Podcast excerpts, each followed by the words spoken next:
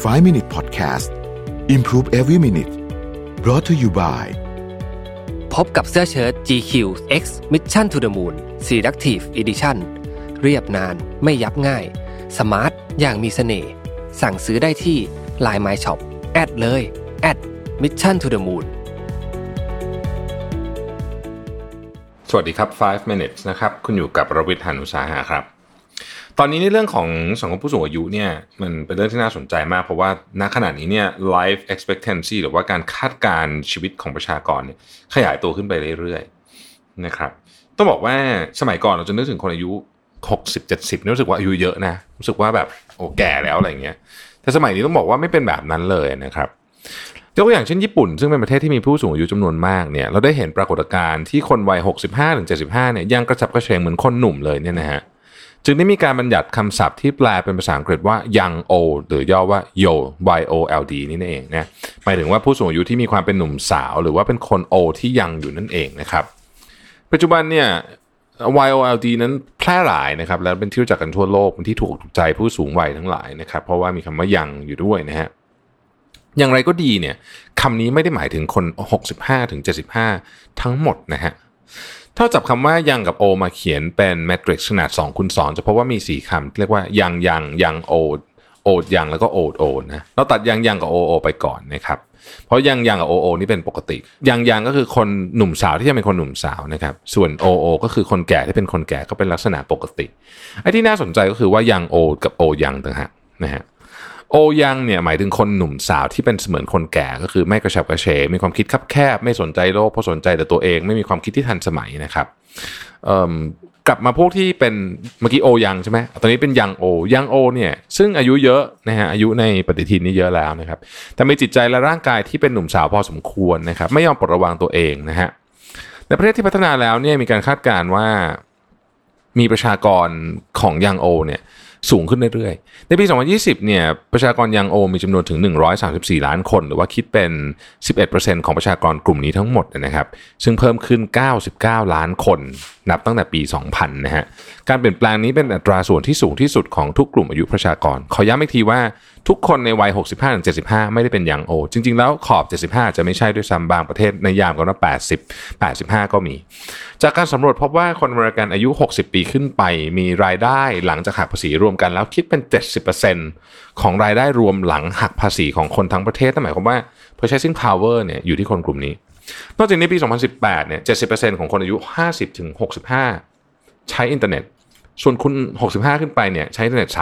38% โดยกิจกรรมที่ทำในอินเทอร์เน็ตเนี่ย 94%ใช้รับส่งอีเมล 77%ซื้อของออนไลน์ 71%ค้นหาข้อมูลเกี่ยวกับสุขภาพ แล้วก็ 70%ใช้เพื่อดูข่าวนะครับ คนไทยที่อาศัยอยู่ในวัยนี้มีจำนวนไม่น้อย น่าจะมีพฤติกรรมไม่แตกต่างจากคนอเมริกันที่เป็น young old เหมือนกันนะครับ young old เป็นคนอายุ baby boomer คือเกิดหลังสงครามโลกครั้งที่ 2 ซึ่งมีอัตราการเกิดสูงมากเป็นพิเศษนะครับ คนวัยนี้เนี่ยก็เป็นไปตามความคาดหวังของสังคมนะฮะแต่คนเหล่านี้เนี่ยไม่ได้หยุดทำงานหรือว่าไม่ได้หยุดที่จะคิดสร้างสรรค์เรื่องใหม่ๆ เพราะว่ายังมีสุขภาพแข็งแรงยิ่งไปกว่านั้น ปัจจุบันกลุ่มคนกลุ่มนี้เนี่ยนะฮะกำลังเป็นเป้าหมายของนักการตลาดเลย เพราะว่ายังโอเนี่ยมีอำนาจการซื้อสูง แล้วก็มีรสนิยมที่หลากหลายกว่าสมัยก่อนเยอะมากนะฮะแล้วก็ไม่มีภาระทางการเงินอะไรนะฮะ สัดส่วนของคนวัย 65-75 ที่เป็นยังโอในประเทศพัฒนาแล้วสูงกว่าบ้านเรา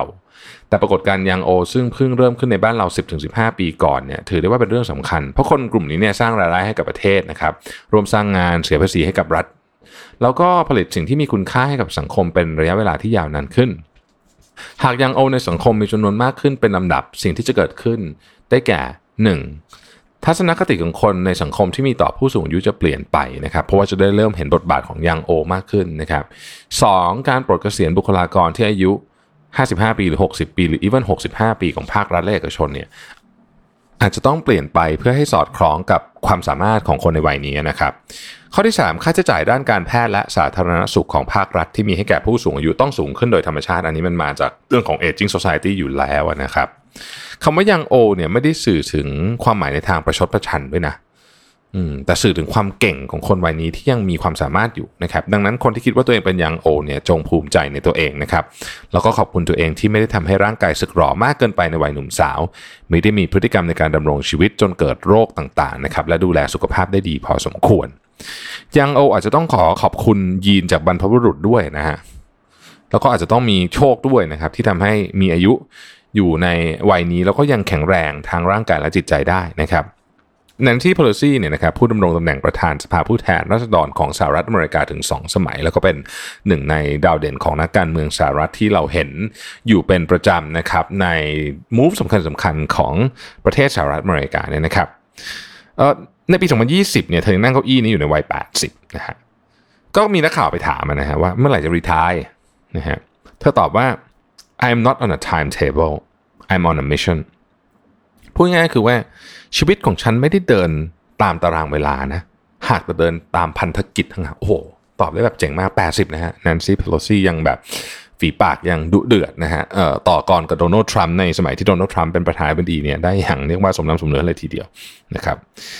เอ่อนักแสดงและนักร้องชาวฝรั่งเศสมอริสเชเวเลียนะครับเคยกล่าวไว้อย่างน่าฟังว่า OH is not so bad when you consider the alternative นะความแก่ก็ไม่ได้เลวร้ายนักเมื่อคำนึงถึงอีกทางเลือกหนึ่งนะขอบคุณที่ติดตาม5 minutes ครับ สวัสดีครับ 5 minute podcast improve every minute presented by เสื้อเชิ้ต GQ X Mission to the Moon Selective Edition